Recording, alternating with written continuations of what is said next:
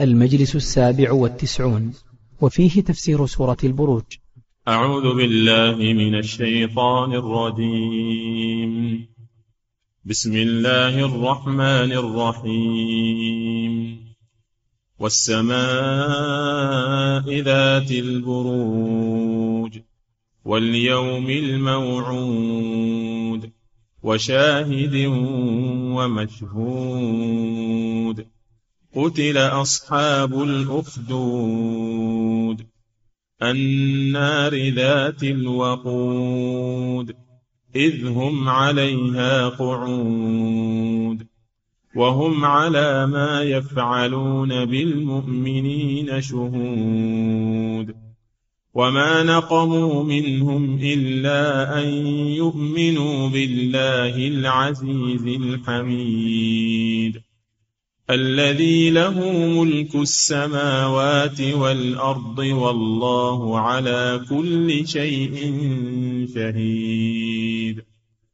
إن الذين فتنوا المؤمنين والمؤمنات ثم لم يتوبوا فلهم عذاب جهنم فلهم عذاب جهنم ولهم عذاب الحريق.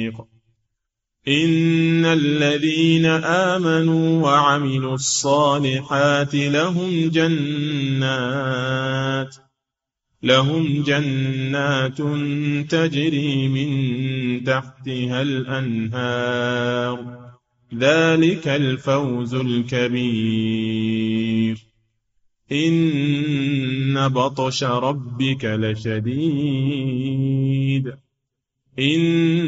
إنه هو يبدئ ويعيد وهو الغفور الودود ذو العرش المجيد فعال لما يريد هل أتاك حديث الجنود فرعون وثمود بل الذين كفروا في تكذيب والله من ورائهم محيط بل هو قرآن مجيد في لوح محفوظ بسم الله الرحمن الرحيم. الحمد لله رب العالمين. صلى الله وسلم على نبينا محمد وعلى آله وأصحابه أجمعين. في هذه السورة العظيمة تسلية للرسول صلى الله عليه وسلم وللمؤمنين فيما أصابهم من أذى الكفار والمشركين. بين الله سبحانه وتعالى أن لهم سلفا من المؤمنين في الأمم السابقة جرى عليهم من المحنة والتعذيب مثل ما جرى لهؤلاء. فليصبروا وتأتي العاقبة للمتقين. ثم ذكر كفار قريش ذكرهم أيضا بحالة الأمم الكافرة التي عصت رسلها فرعون وثمود وماذا حصل له هذه سورة عظيمة. قال تعالى بسم الله الرحمن الرحيم. والسماء ذات البروج. هذا قسم من الله جل وعلا. أقسم بالسماء وهو يقسم بما شاء من خلقه وأقسم بالسماء لما فيها من العبر وما فيها من القوة. ذات البروج البروج الأكثر على أن المراد بها منازل الشمس والقمر. البروج الاثني عشر تقطعها الشمس في السنة مرة تقطعها في السنة مرة وهي اثنا عشر برجا. تنزل فيها حتى تنتهي من برج فتخرج إلى البرج الثاني وهكذا حتى تستكمل السنة. وهي منازل البروج يعني منازل. والقمر يقطعها في شهر واحد يقطع الشمس هذه البروج في شهر واحد وهي الحمل والثور والجوزة السرطان والأسد والسنبلة والعقرب والقوس والجدي والدلو والحوت 12 برج. حمل الثور يقول أن الناظم حمل الثور جوزة السرطان ورعى الليث سنبل الميزان ورمت عقرب بقوس جديا وملأ الدلو بركة الحيتان نظمها في هذين البيتين. وقيل البروج النجوم. سميت بروجا لأمرين. أولا أنها فيها حراسة للسماء من الشياطين الشهب مثل الحصون التي تكون في الأرض وأيضا البروج من الزينة.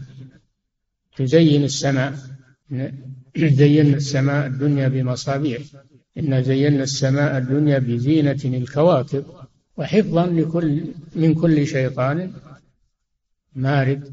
فهي فيها حراسة وفيها جمال للسماء من التبرج وهو تزين. أقسم الله بالسماء ذات البروج. واليوم الموعود هذا قسم آخر أقسم باليوم الموعود وهو يوم القيامة. موعود به وعد الله به عباده وشاهد ومشهود. الشاهد يوم الجمعة يشهد للمسلم بما يعمله فيه من الخير والأعمال الصالحة والمشهود يوم عرفة. يشهده المسلمون من أقطار الأرض. يشهده المسلمون من أقطار الأرض. وقيل غير ذلك من الأقوال في الشاهد والمشهود. وشاهد ومشهود. أقسم الله بالشاهد وأقسم بالمشهود أيضا. هذه أقسام ثلاثة. الجواب جواب القسم لا بد للقسم من جواب. أين هو؟ الجواب قتل أصحاب الأخدود. هذا جواب القسم. وفيه لام مقدرة. لقتل لأن لا بد يأتي الجواب القسم باللام مفتوحة. الأصل لقتل أصحاب الأخدود. ومعنى قتل لعن. معنى قتل لعن. لعنهم الله سبحانه وتعالى. ومن هم أصحاب الأخدود؟ الأخدود هو الحفرة في الأرض.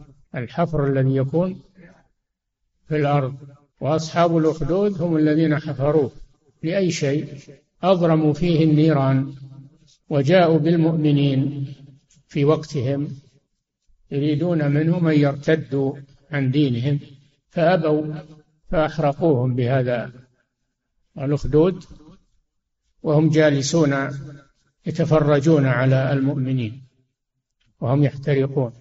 قتل أصحاب الأخدود واختلف العلماء أين كانوا أصحاب الأخدود؟ قيل إنهم من بني إسرائيل وقيل إنهم من أهل اليمن. ملك اليمن ملك كافر جبار. فأراد أن أن يصرف المؤمنين عن دينهم. فلما أبوا حفر لهم أخدودا ممتدا في الأرض وأضرم فيه النار العظيمة وألقاهم فيها. احترقوا. هؤلاء هم أصحاب الأخدود. وماذا حصلوا عليه من النتيجة؟ لعنهم الله. قتل أصحاب الأخدود. النار بدل من الأخدود وبدل المجرور مجرور ويسمونه بدل اشتمال أي الأخدود المشتمل على النار. قتل أصحاب الأخدود. النار ذات الوقود النار التي أوقدوها في هذا الأخدود أيضا هذا هذا بدل. ذات الوقود أي الحطب لأنهم أوقدوها بحطب عظيم. النار ذات الوقود. إذ ظرف لما مضى من الزمان. هم عليها قعود.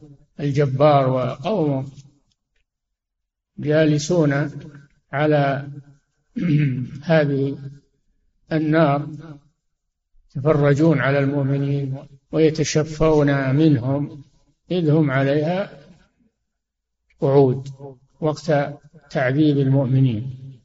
السبب الذي حملهم على تعذيب المؤمنين ما نقموا منهم إلا أن يؤمنوا بالله العزيز الحميد. وهل هذا فيه نقمة؟ فيه فيه عيب أنهم يؤمنون بالله العزيز الحميد ما نقموا منهم شيئا يعاقبونهم به إلا الإيمان بالله العزيز القوي الغالب الذي لا يغلب سبحانه وتعالى. وفي هذا وعيد لهم أنهم لن يفوتوا على الله ولن يعجزوه في أن ينتقم لعباده المؤمنين منه. العزيز الحميد. المحمود على كل حال سبحانه وتعالى.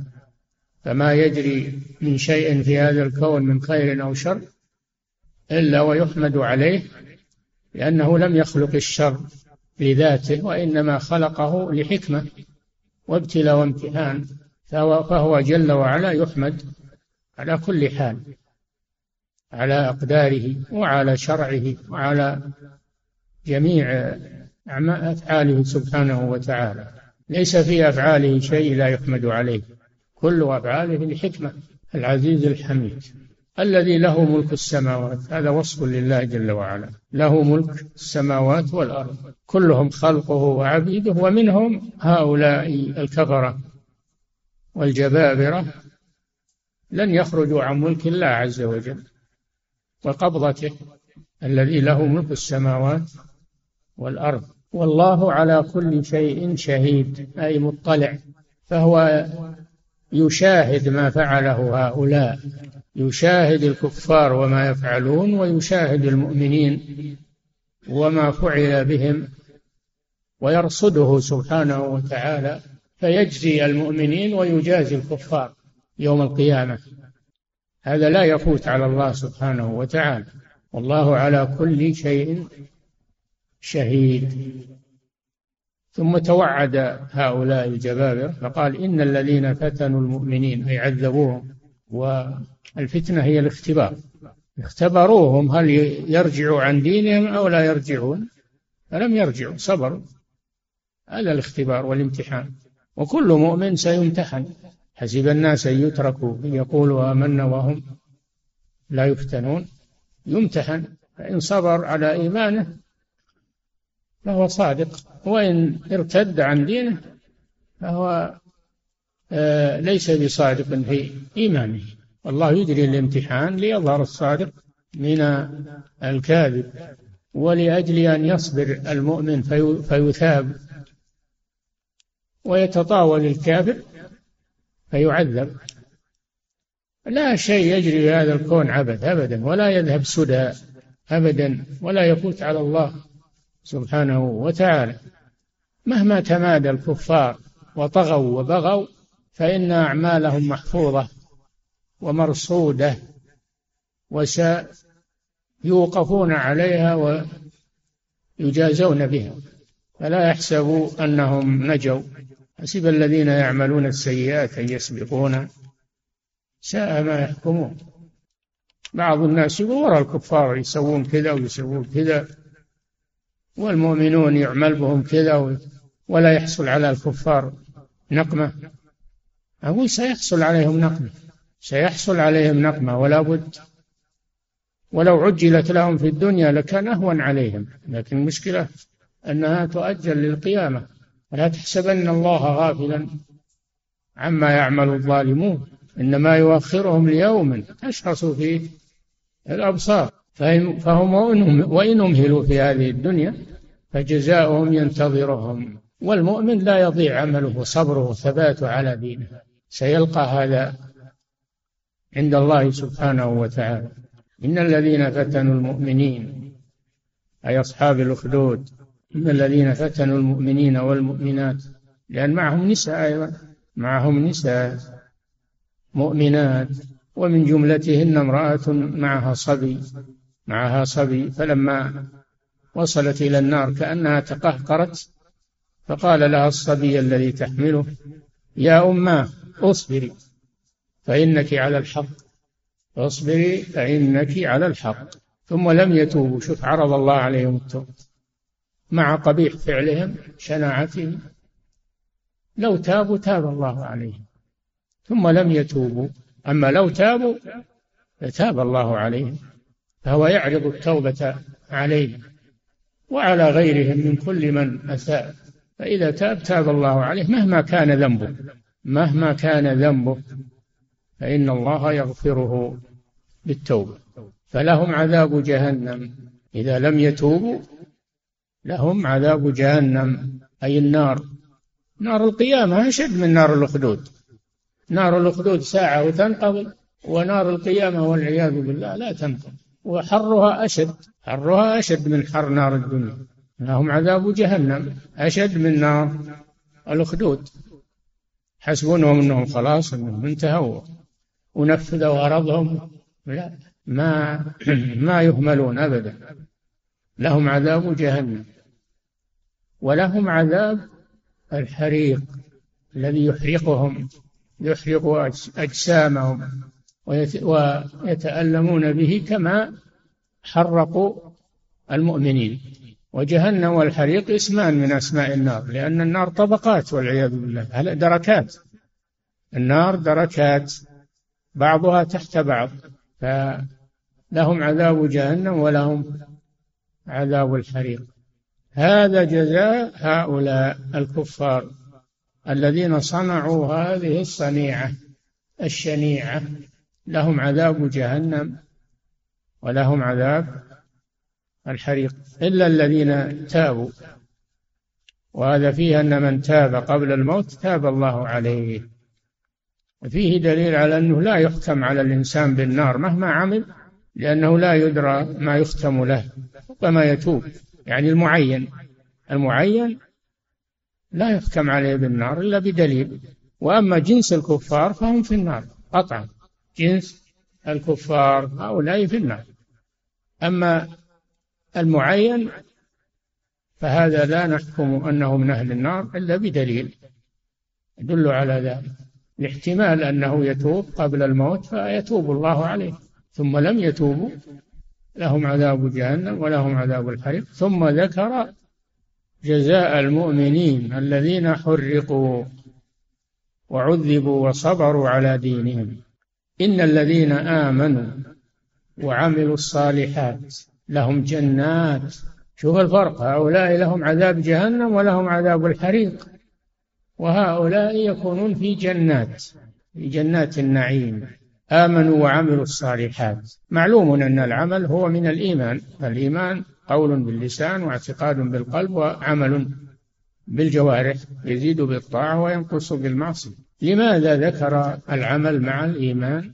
مع أن العمل من الإيمان لبيان أهمية العمل لبيان أهمية من عطف الخاص على العام للاهتمام به. كما قال تعالى من كان عدوا لله وملائكته ورسله وجبريل وميكال. وجبريل وميكال من الملائكة ولكنه عطفهما لخاصيتهما. وفضلهما حافظوا على الصلوات والصلاة الوسطى. أليست الصلاة الوسطى داخلة في الصلوات؟ بلى.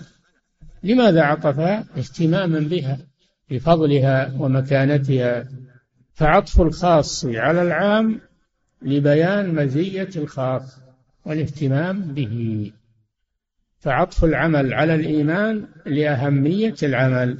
آمنوا وعملوا الصالحات. لهم جنات جنات. ما هي جنة واحدة؟ ما هي بجنة واحدة. جنات لا يعلمها إلا الله سبحانه وتعالى. ولا هم يمرون عليها أو يجلسون بها مؤقتا ثم يخرجون منها. لا مؤبدة لهم. ما هم منها بمخرجين. لا يخافون الموت لا يخافون المرض لا يخافون الهم لا يخافون الحزن لا يتباغضون لا يتحاسدون لا يهرمون. لا ينقطع نعيمهم ابدا. لهم جنات تجري من تحتها الأنهار. زياده زيادة بهجة وسرور لأن النظر إلى الأنهار والنظر إلى الماء الذي يجري فيه نعيم للعيون. تجري من تحتها الأنهار. إيش الأنهار هذه؟ مثل أنهار الدنيا لا. أنهار العسل وأنهار الخمر وأنهار اللبن. وأنهار الماء غير الآسن أنهار الجنة مثل أنهار الدنيا تجري من تحتها الأنهار. ذلك الفوز الكبير. هذا الذي يناله المؤمنون لما آمنوا وصبروا على المحنة لهم جنات تجري من تحتها الأنهار. ذلك الفوز. فهم فازوا فازوا عقب الامتحان. الفوز لا يكون إلا بعد ابتلاء وامتحان. فهم فازوا.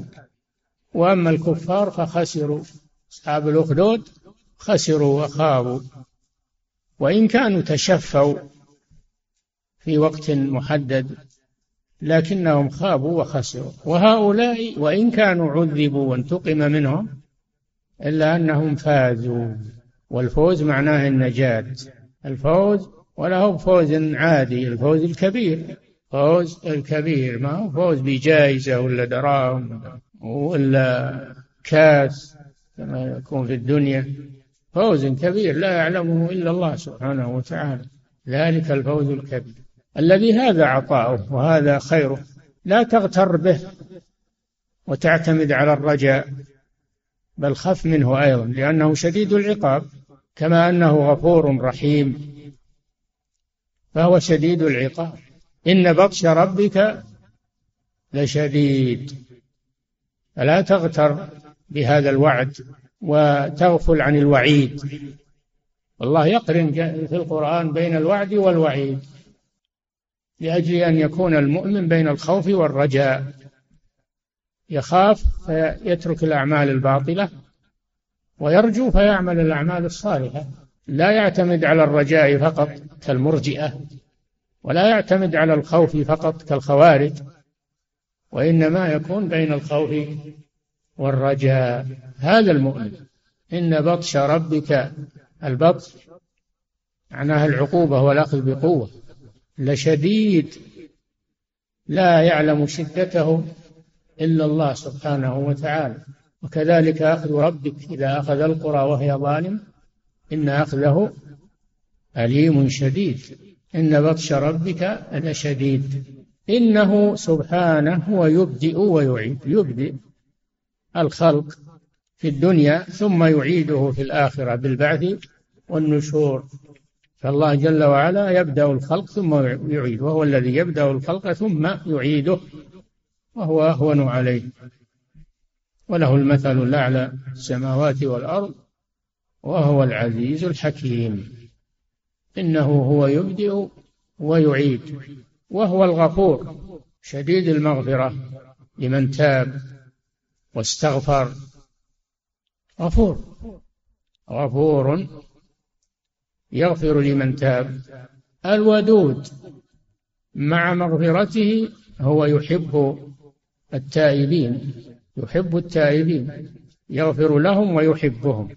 هذا من صفاته سبحانه. فقارن قارن الودود مع الغفور هذا يدل على أنه مع مغفرته يحب التائبين. والله جل وعلا أفرح بتوبة عبده من من من مسافر في أرض مهلكة ظلت راحلته وعليها طعامه وشرابه. بقي بدون طعام ولا شراب. اضطجع تحت شجرة ينتظر الموت. بينما هو كذلك وإذا براحلته.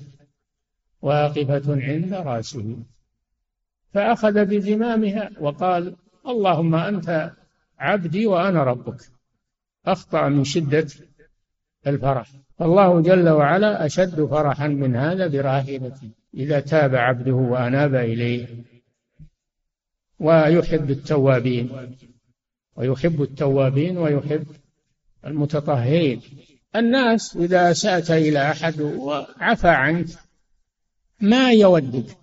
يصير بنفسه عليك شيء ولو عفى عنك ولو غفر لك تسامح عنك يصير بنفسه عليك. أما الله جل وعلا فإنه إذا غفر فإنه يحب من غفر له ويوده وهو الغفور الودود.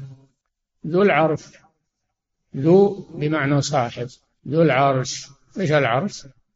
العرش في الأصل السرير الذي يجلس عليه الملك ولها عرش عظيم. ورفع أبويه على العرش. وش العرش؟ سرير الملك الذي يجلس عليه. الله جل وعلا له عرش فوق مخلوقاته. أعظم المخلوقات هو العرش فوق مخلوقاته. وهو سبحانه مستو عليه. استوى على العرش.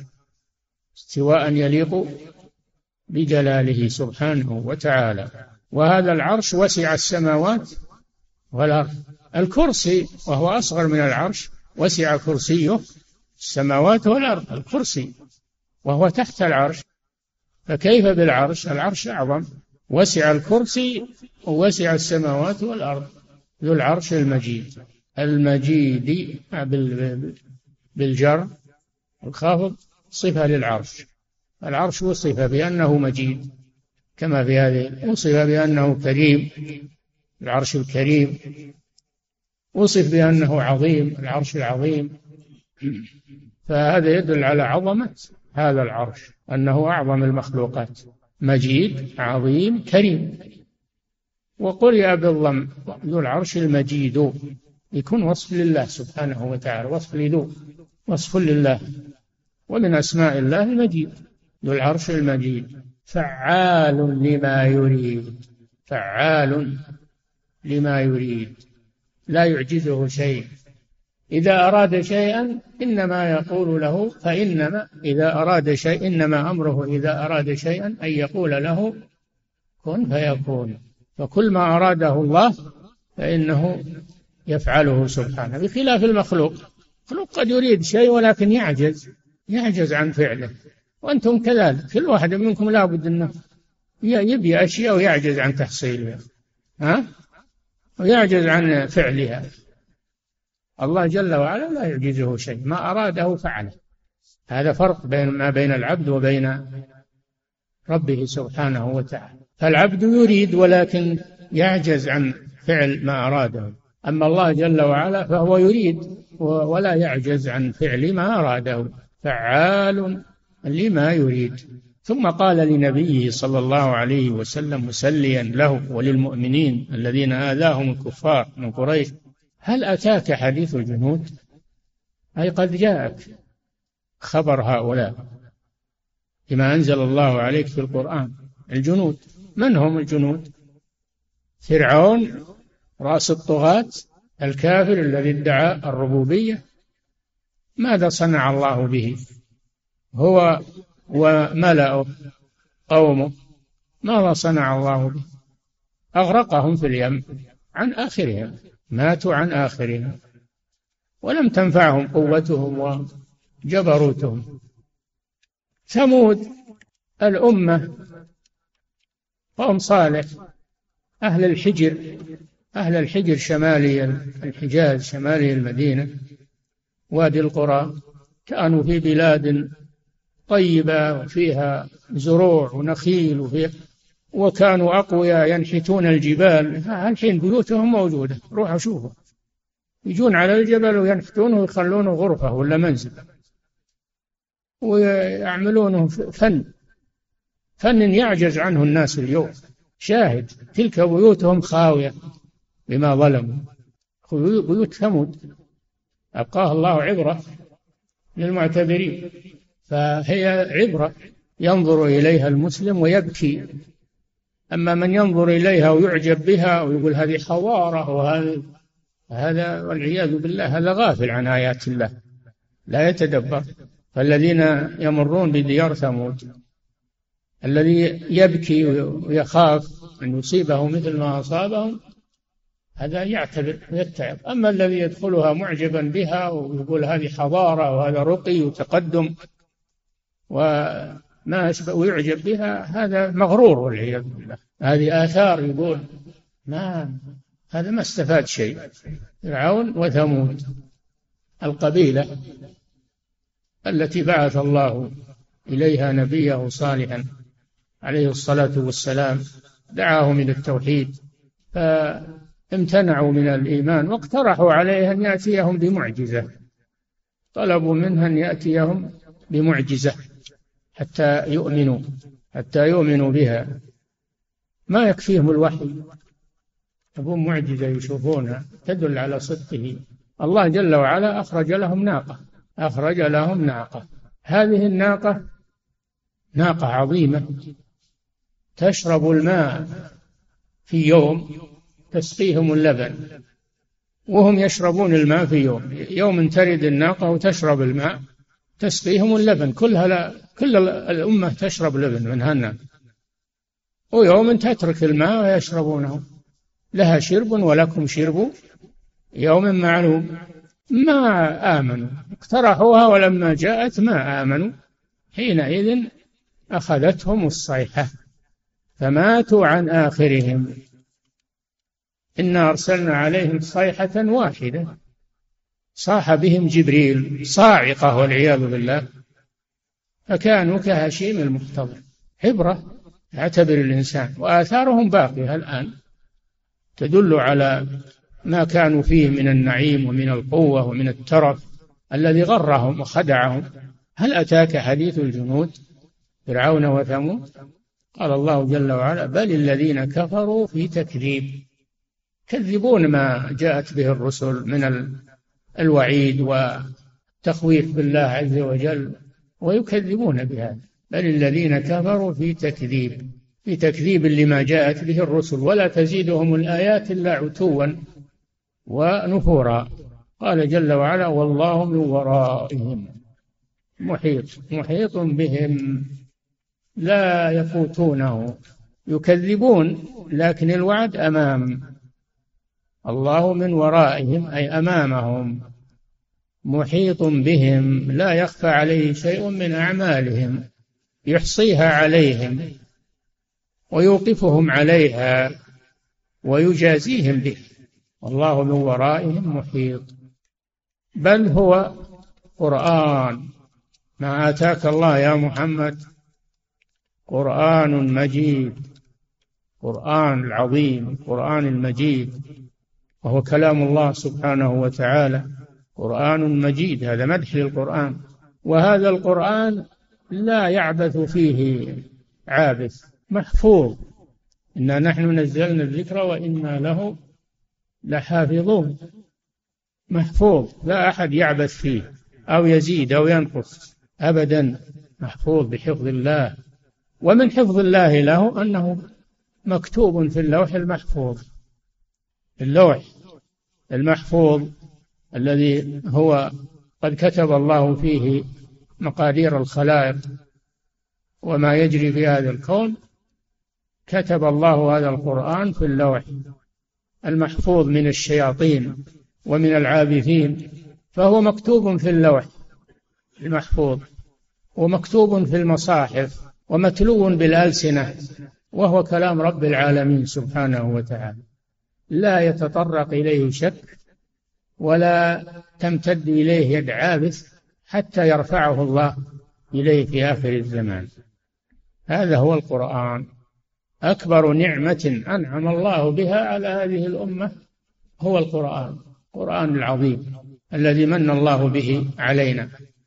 نسأله أن ينفعنا به وأن يجعلنا من أهله وأن يرزقنا حبه وأن يرزقنا تدبره. ويرزقنا تلاوته آناء الليل وآناء النهار فإنه خير ونعمة عظيمة. صلى الله وسلم على نبينا محمد على آله وأصحابه أجمعين. يقول فضيلة الشيخ وفقكم الله يقول ما حكم القسم بآيات الله سبحانه؟ بالآيات القرآنية لا بأس لأنها من صفاته كلامه من صفاته. أما القسم بالآيات الكونية في السماوات والأرض والجبال. فلا يجوز. لا يجوز الحلف بالمخلوق. نعم. يقول فضيلة الشيخ وفقكم الله ما حكم زيارة مكان الأخدود؟ لو ثبت صحة وجوده في نجران كما يذكر ذلك أهل الآثار. الأخدود وديار ثمود وكل آثار الأمم السابقة الذي أما أنه يزورها يسافر لها فلا يجوز هذا. لكن إذا مر بها في طريقه ونظر إليها نظرة اعتبار فلا بأس بذلك. نعم. يقول فضيلة الشيخ وفقكم الله يقول إذا تاب الإنسان من ذنب لكنه لم يحس بطعم التوبة ونفسه تائقة للذنب مرة أخرى هل هذا دليل على عدم قبول توبته؟ من شروط صحة التوبة أنه يندم على ما حصل منه فإذا لم يندم على ما حصل منه فإنه لا تصح توبته. نعم. يقول فضيلة الشيخ وفقكم الله يقول هل يجوز للإنسان أن يقول اللهم عجل لي عذابي في الدنيا إن لم تغفره لي؟ لا ما يجوز هذا. يقول اللهم اغفر لي. ما يقول اللهم عجل عذابي. يقول اللهم اغفر لي وتوب علي. وقني عذابك. ما ينطح العذاب ما ما يطيق العذاب والعياذ بالله. قد كان على عهد النبي صلى الله عليه وسلم رجل يقول اللهم ما قسمت لي من يعني من عذاب أو فعجله لي في هذه الدنيا بالمرض بغيره. أنكر عليه الرسول. قال سبحان الله إنك لا تطيقه. الإنسان يسأل الله العفو والعافية يسأل الله المغفرة ولا يسأله أن يعجل له العذاب. نعم. يقول فضيلة الشيخ وفقكم الله هل صحيح حديث أن الذين تكلموا في المهدي ثلاثة عيسى وصاحب الراهب الذي اتهم بحمل المرأة وصاحب الأخدود.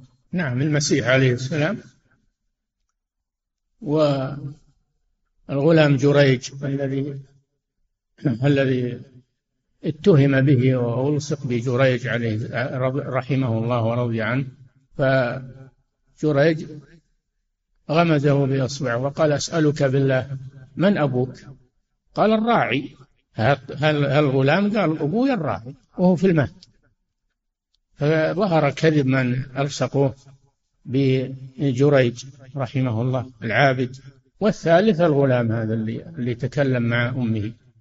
لما أرادوا أن يلقوها في الحفرة المشتعلة تلكأت. فقال اصبري يا أمة فإنك على الحق. نعم. يقول فضيلة الشيخ وفقكم الله هل الزلازل التي تحصل هي من بطش الله سبحانه؟ ما في شك. كل النكبات والعقوبات والكوارث كلها من الله وعقوبة من الله. هؤلاء يقولون كوارث طبيعية. يقولون هذه عقوبات من الله ويحثون على التوبة والاستغفار. يقولون لا هذه كوارث طبيعية نسأل الله العافية. ويقولون الطبيعة قست يقولون الطبيعة قست على الناس. يردون الأمر للطبيعة هذا إلحاد وكفر والعياذ بالله. نعم. يقول فضيلة الشيخ وفقكم الله في قوله سبحانه ذلك الفوز الكبير. لم يأتي وصف الفوز بالكبير في القرآن إلا بعد قصة أصحاب الأخدود. فهل تعرف الحكمة في ذلك؟ يكفي أنه ورد مرة ما هو لازم يرد عدة مرات. نعم. فيها الفوز العظيم. فيها الفوز العظيم فيها الفوز الكبير. نعم. يقول فضيلة الشيخ وفقكم الله. يقول ذكرتم حفظكم الله أن الكفار إذا تابوا فإن الله سبحانه سيقبل توبتهم. فكيف تكون توبة الكفار؟ هل هي بإسلامهم؟ إيه. ما لهم توبة إلا بإسلامهم. إذا شهدوا أن لا إله إلا الله وأن محمد رسول الله تاب الله عليه. ما إذا لم يشهدوا أن لا إله إلا الله. ولو اعترفوا أن الله هو الرب وأن الله لكنهم لم ينطقوا بهذا أو اعترفوا برسالة محمد صلى الله عليه وسلم لكن لم ينطقوا إن هذا لا ينفعهم. لا بد من النطق ولا بد من الاعتقاد أيضا ولا بد من العمل إذا تمكنوا من العمل. نعم. يقول فضيلة الشيخ وفقكم الله هل يصح ما نسب إلى ابن عباس رضي الله عنهما من أنه يقول إن الكرسي هو علم الله؟ ما ثبت هذا أقول ما وسع كرسيه علمه ما ثبت عن يروى عن ابن عباس لكنه لم يثبت بطريق صحيح. نعم. الكرسي موضع القدمين كما في الحديث وهو وسع كرسيه السماوات والأرض. كرسي واسع. نعم. يقول فضيلة الشيخ وفقكم الله يقول استدل من قال بجواز أن يحرق الإنسان نفسه إذا رأى المصلحة في ذلك استدل بقصة أصحاب الأخدود. فهل يستقيم دليله؟ يا سبحان الله أصحاب الأخدود حرقوا أنفسهم أو حرقوا؟ حرقوا ما حرقوا أنفسهم. ولا يجوز للمسلم أنه يقتل نفسه لا بحريق ولا ولا بغيره. ما يجوز مهما بلغ به الضر والكرب يصبر ولا يقتل نفسه. يصبر على هذا. نعم. يقول فضيلة الشيخ وفقكم الله يقال بأنه قد وجد جسد فرعون يستشهد على ذلك بقوله سبحانه فاليوم ننجيك ببدنك لتكون لمن خلفك آية. فهل هذا صحيح؟ من اللي يثبت أن, أن هذا جسم فرعون. هذا خيال هذا خيال ما. هذا خيال كاذب. ولكنه أخرجت جثته لأن لأن بني إسرائيل تشككوا في موته تشككوا في موته فالله أراهم جثته هامدة ميتة حتى يعلموا أنه مات تقر أعينهم بذلك. نعم. يقول فضيلة الشيخ وفقكم الله يقول جاء في نونية الإمام القحطاني رحمه الله ما معناه أن الناقة تأتي يوم القيامة تسمهم أي تسم الكفار تجعل عليهم علامة فهل هذا صحيح؟ لا ما هو صحيح. اللي تجعل على الناس علامة الدابة التي يخرجها الله في آخر الزمان من علامات الساعة. وإذا وقع القول عليهم أخرجنا لهم دابة من الأرض تكلمهم تكلمهم تكتب على المؤمن مؤمن وتكتب على الكافر كافر. ثم بعد ذلك لا يتغير شيء. يتنادون يا كافر يا مؤمن. نعم. يقول فضيلة الشيخ وفقكم الله يقول كثيرا ما نسمع أن بعض الكفرة يريد تحريف القرآن. فهل ما, ما يستطيعون. هم يريدون لكن ما يستطيعون. أبدا. ولن ولن يستطيع أحد أن يمس القرآن لأن الله حفظه. وإذا حفظه الله فلن يستطيع أحد أن يغير فيه. نعم. المحاولات يحاولون لكن ما, ما يقدرون على هذا. نعم. يقول حفظك الله وهل يرد عليهم بقوله سبحانه في لوح محفوظ؟ رد عليهم بقوله إنا نحن نزلنا الذكر وإنا له لحافظون وبقوله في لوح محفوظ وبقوله لا يمسه إلا المطهرون. ما يستطيع أحد يغير القرآن أبدا ما يستطيع أحد يغير القرآن أو يحرف القرآن. ما يستطيع هذا. أما أنه يفسره بغير تفسيره يمكن. أما أنه نص القرآن يغير نص القرآن ما يمكن هذا أبدا. نعم. يقول فضيلة الشيخ وفقكم الله يقول هل يستطيع الإنسان قراءة كتاب التفسير بدون معلم أو شيخ يقرأ عليه؟ فهل يستطيع أن يقرأ في كتاب تفسير ابن كثير دون أن يبدأ بتفسير المسير أو السعدي أو غيرهما؟ الاستطاعة يستطيع. أنه يفتح الكتاب ويقرأ تفسير ابن كثير تفسير ابن جرير تفسير السعدي أو غيره. ما أحد ما يستطيع. لكن ما يحسن هذا أنه يقتصر على قراءته. لا بد أنه يقرأ على أهل العلم. نعم. يقتصر لا ما يصلح. أما أنه يقرأ ويطلب العلم على المشايخ ما في بأس. نعم. يقول فضيلة الشيخ وفقكم الله. يقول في الحديث عن النبي صلى الله عليه وسلم أن من قرأ الزهراوين دخل الجنة. هل المقصود تلاوتهما أو حفظهما؟ التلاوة سواء كان عن حفظ أو من المصحف. تلاوة فيها خير. اللي يقرأ حفظا أو اللي يقرأ بالمصحف. كله سواء. نعم. يقول فضيلة الشيخ وفقكم الله هل نار جهنم التي يعذب الله سبحانه الكفار بها هي تحت الأرض؟ والجنة التي أعدها الله للمؤمنين. في سجين. النار في سجين أسفل سافلين. والجنة في أعلى عليين. نعم. يقول فضيلة الشيخ وفقكم الله يقول السائل يقول عندنا بعض المشايخ إذا فسر القرآن كله وختم تفسيره فإنه يجتمع عنده آلاف الناس ويأتون من خارج البلاد لأجل أن يحضروا الختم والدعاء. وهو يدعو بدعاء طويل ثم يجمع له أموال كثيرة. فهل يجوز مثل هذا العمل؟ هذا يحترف هذا يتكسب. يعني يقرأ التفسير ويجمع الناس علشان يعطونه دراهم؟ هذا يحترف هذا لو اشتغل حرفي أحسن له من أنه يمتهن القرآن لجمع الأموال. لو أنه يكنس لو أنه يكنس أو يستعمل أدنى الحرف ويأكل منها أحسن له منها من أنه يتخذ القرآن حرفة. نسأل الله العافية. نعم. يقول فضيلة الشيخ وفقكم الله يقول ما حكم التسمي بمجيد؟ ما حكم التسمي بمجيد؟ مجيد ما غالب لكن المجيد لا لا يطلق إلا على الله. لكن مجيد لا بأس. وإن سمي عبد المجيد هذا أحسن. نعم. يقول فضيلة الشيخ وفقكم الله يقول السائل أنا أطلب العلم ولكن في بعض الأحيان أفعل بعض المعاصي؟ يقول أنا أطلب العلم ولكن في بعض الأحيان أفعل المعاصي. فهل هذا يخدش في الإخلاص؟ وهل هذا من النفاق؟ وما نصيحتكم لي؟ ما أحد يسلم من المعاصي ولكن الله فتح باب التوبة. كلكم خطأ وخير الخطائين التوابون فتوب إلى الله عز وجل. بادر بالتوبة. أولا امنع نفسك من المعصية مهما استطعت. فإذا وقعت فيها فبادر بالتوبة إلى الله. نعم.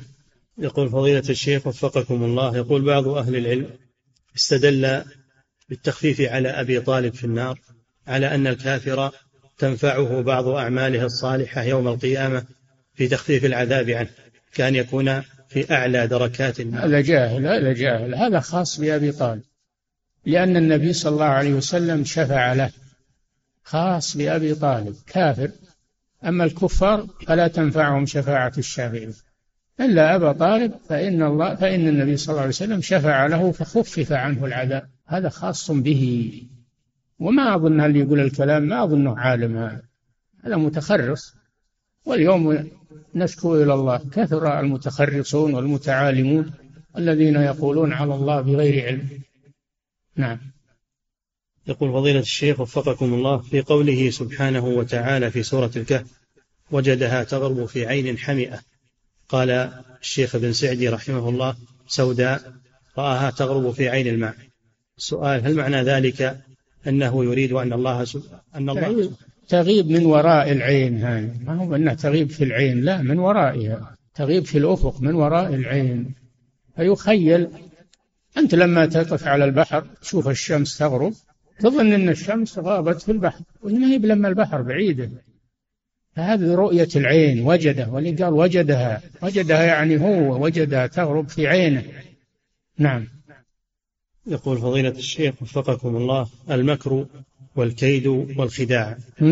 المكر والكيد والخداع. هل يقال بأن هذه تأتي صفات لله إذا جاءت على وجه المقابلة؟ المجازات. هذا المكر والخداع والاستهزاء ورد في حق الله من باب المجازات والعدل. فمن مكر مكر الله به. ومن استهزأ بعباد الله استهزأ الله به.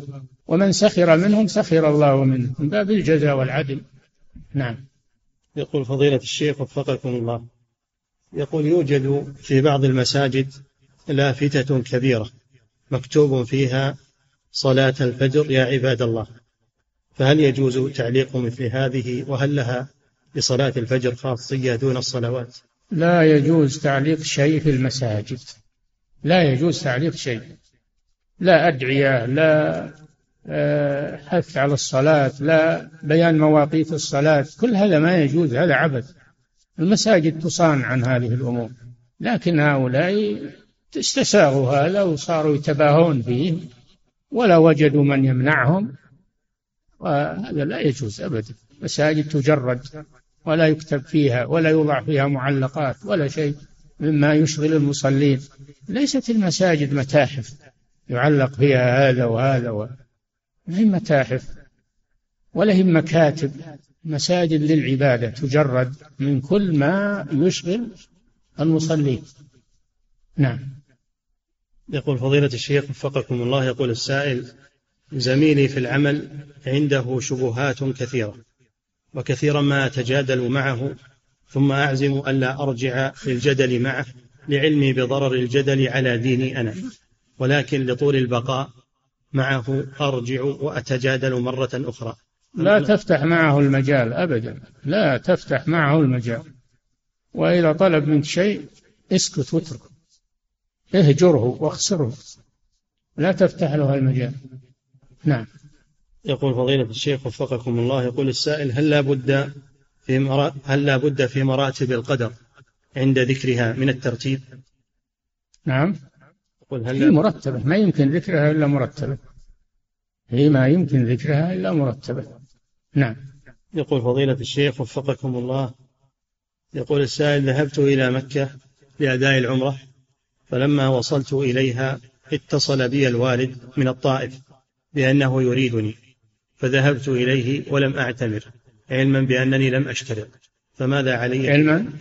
بأنني لم أشترط. لا إذا أحرم ما يجوز له إلا يؤدي العمرة. لا بأس يرجع للوالد وهو محرم بإحرامه. فإذا انتهى غرض الوالد يروح ويؤدي العمرة ولا يغير الإحرام. نعم. يقول فضيلة الشيخ وفقكم الله هل ورقة ابن نوفل صحابي؟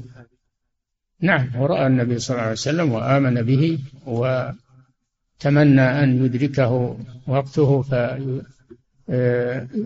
فيؤيده ويناصره. نعم. يقول فضيلة الشيخ وفقكم الله يقول إذا أردت تعرف الصحابة يا أخي راجع كتب الأصحاب مثل أسد الغابة أسماء الصحابة ومثل آه، كتاب الحافظ بن حجر في أسماء الصحابة. أسماء الصحابة الإصابة في أسماء الصحابة.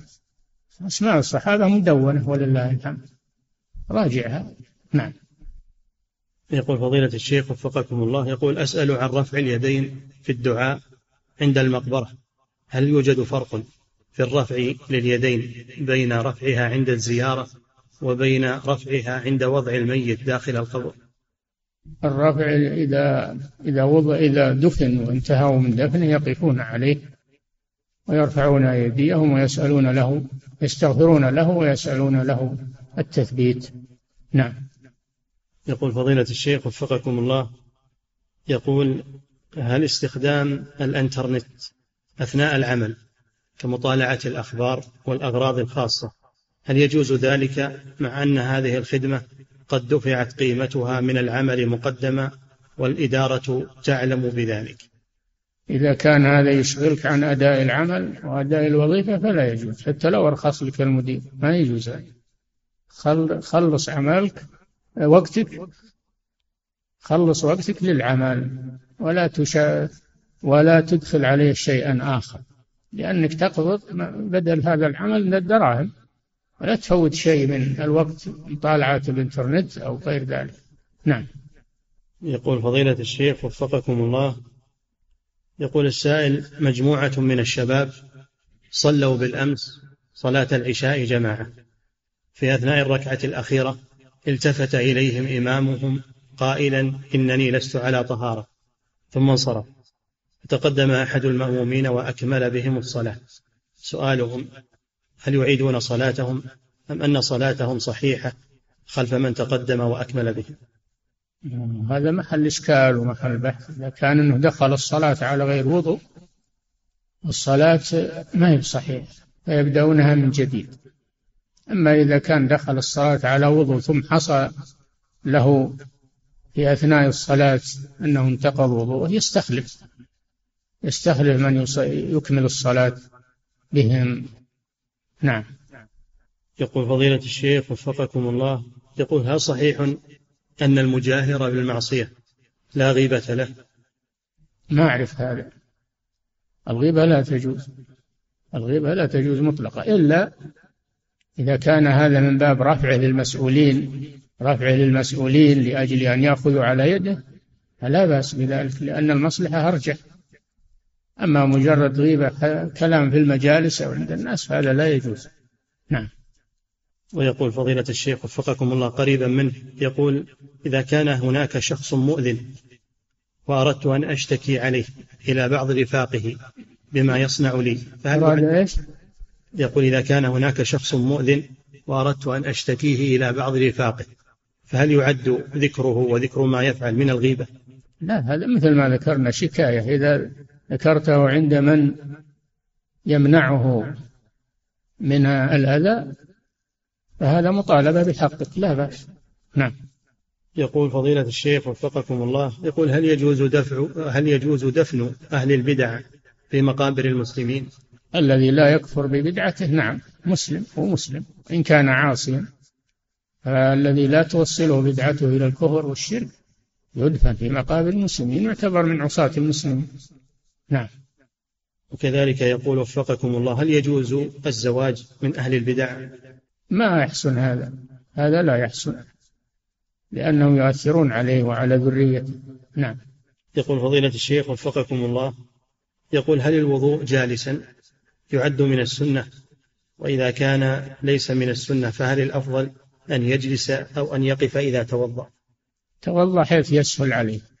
جالسا أو واقفا على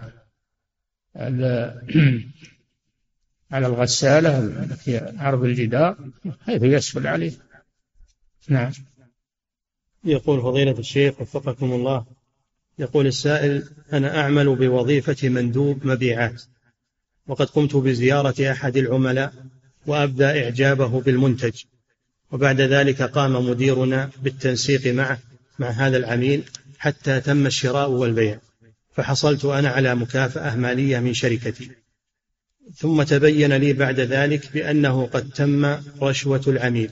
فما حكم مكافأتي التي أخذتها لقاء هذا العمل؟ تأخذ في مقابل عملك وتعبك تأخذ في مقابل عملك وتعبك وليس لك دخل في الرشوة. هذه على الشركة إثمها على الشركة.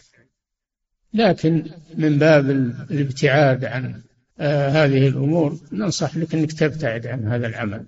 تلتمس عمل آخر ليس فيه رشوة. نعم.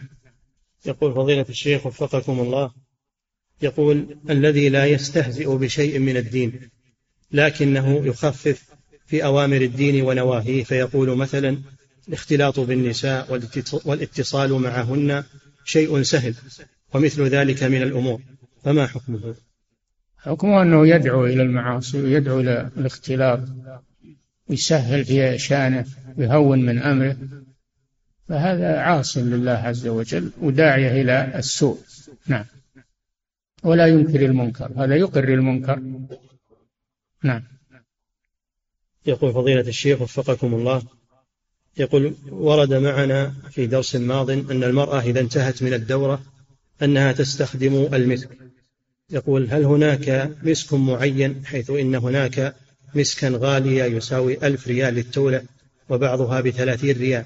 هل هناك حد في السنة؟ المهم الرائحة الطيبة اللي تذهب ريح الحيض سواء غالي ولا رخيص المهم الذي يذهب ريح الحيض.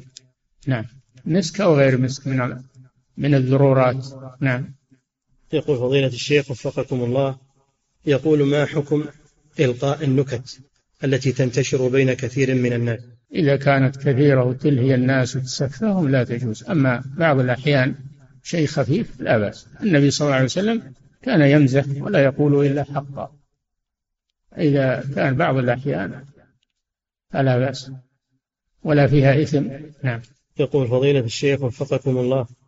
يقول السائل ابنتي الصغيرة تسأل دائما لماذا لا نرى الله في الدنيا؟ فما أحسن إجابة لها حيث إنها صغيرة؟ بالله لأنس ما ما تقدرين على ذلك تحترقين فالمخلوق لا يقدر على رؤية الله في الدنيا. وأما في الآخرة فإن الله يعطي المؤمن القوة فيرى الله عز وجل. نعم. يقول فضيلة الشيخ وفقكم الله يقول نسمع من بعض المسلمين خاصة في التلفاز والإذاعة إذا جاوزت الساعة الثانية عشر ليلة. نعم. يقول نسمع من بعض المسلمين خاصة في التلفاز والإذاعة إذا جاوزت الساعة الثانية عشر ليلة يقولون الواحدة فجرا وهكذا. هل هذا الكلام صحيح شرعا؟ هذا فجرهم هم أما فجر الله هو ما يظهر إلا ظهور الصبح. نعم. يقول فضيلة الشيخ وفقكم الله يقول ماذا يفعل المأموم إذا زاد الإمام ركعة خامسة؟ فهل يجلس وينتظر إلى أن يسلم فيسلم معه؟ يجب عليه أنه يصف أنه يقول سبحان الله يجب عليه التنبيه. فإذا لم يرجع الإمام والمأموم يعتقد أن, زايده لا يتابعه. بل يجلس فإن شاء سلم لنفسه وإن شاء انتظر وسلم معه.